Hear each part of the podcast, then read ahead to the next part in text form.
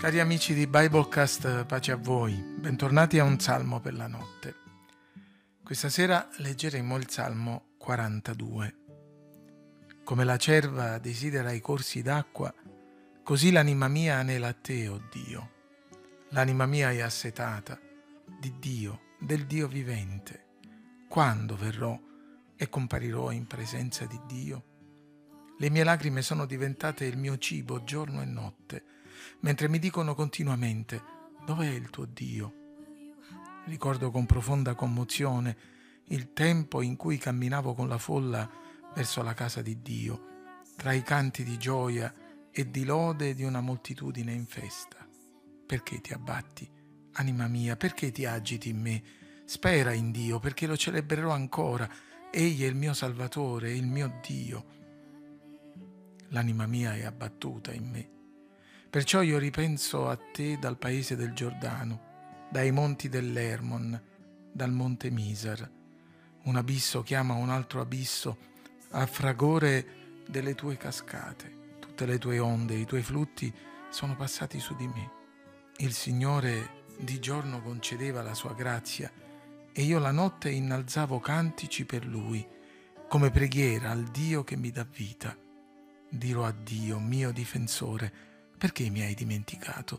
Perché devo andare vestito a lutto per l'oppressione del nemico?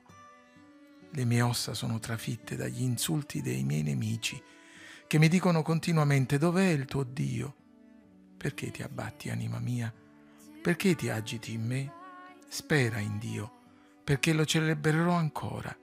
Egli è il mio Salvatore e il mio Dio.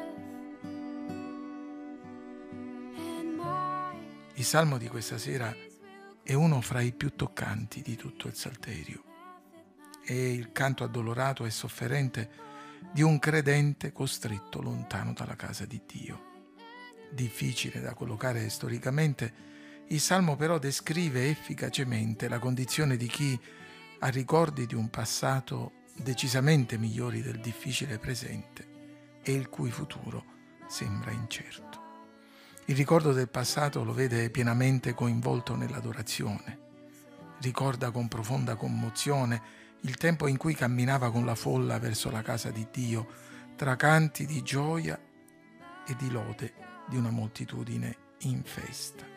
Il presente invece lo vive con estremo disagio, sia per la condizione in cui si trova, sia per l'infierire beffardo e lancinante di un nemico malvagio dirò a Dio mio difensore, perché mi hai dimenticato? Perché devo andare vestito a lutto per l'oppressione del nemico? È dunque in questo contesto che il salmista dice, l'anima mia è assetata di Dio, del Dio vivente. Quando verrò e comparirò in presenza di Dio, le lacrime sono diventate mio pane, giorno e notte, mentre mi dicono sempre dov'è il tuo Dio. Egli sta subendo una dieta dolorosa, la dieta dell'esule lontano dalla casa di Dio, pane e lacrime. Egli subisce lontananza e privazione. L'anima mia è assetata del Dio vivente. Quando verrò e comparirò in presenza di Dio?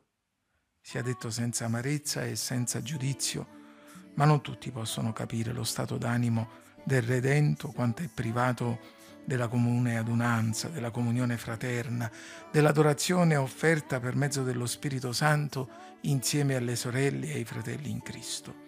Quelli che di noi amano l'opera di Dio hanno realizzato questo senso di vuoto e quanto fosse intenso il desiderio durante i mesi di lockdown di potersi rivedere insieme. Dunque non insisterò molto. Chi capisce capisce e non ha bisogno di spiegazioni. Chi non capisce probabilmente nemmeno sta ascoltando questa meditazione. Preghiamo per loro. Il salmista subisce anche l'attesa frustrata. Quando verrò e comparirò in presenza di Dio?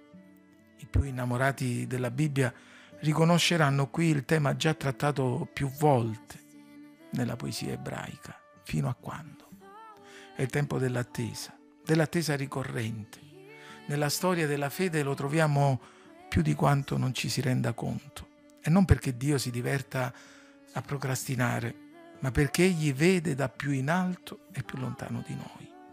I 25 anni di Abramo e Sara, i 20 di Isacco e Rebecca, i molti lustri di Giuseppe e di Davide sono solo alcuni degli esempi che ci mostrano quanto l'attesa del compimento del piano di Dio e della realizzazione del nostro desiderio fondato sulle sue promesse a volte diventa difficile da sostenere. Ma non solo, il salmista subisce anche la derisione, ficcante e continua.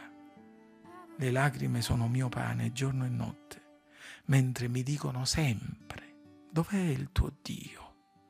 Più della lontananza che pure addolora, più dell'attesa che a volte sfianca, ciò che spesso addolora di più è il dubbio insinuato dal nemico beffardo. Se Dio ti gradisce, perché sei in questa condizione?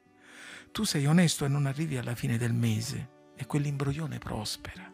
Tu sei puro e sei in difficoltà e quello sporcaccione si gode la vita. Tu sei serio e nessuno ti nota. E quel pagliaccio invece vedi come se la gode. Mentre tutto questo accade, dov'è il tuo Dio? Il Salmo 115 ci dà una risposta straordinaria. Il nostro Dio è nei cieli. Egli fa tutto ciò che gli piace. Sì, amici e fratelli, anche se il presente è difficile, le cose più belle sembrano appartenere soltanto al passato, non permettiamo alla depressione e al pessimismo di averla vinta. Quando il nemico ci diride e si fa beffe di noi, noi gli indichiamo il nostro Signore Gesù che tutto il potere ha in cielo e sulla terra. La fede, fiducia in Dio è quella che ci mette in condizione di continuare a sperare anche in mezzo alle avversità, nell'attesa sfiancante e nell'opposizione più ostile. Ecco perché il Salmo si conclude con un'ode alla speranza che ha ispirato tanti inni cristiani.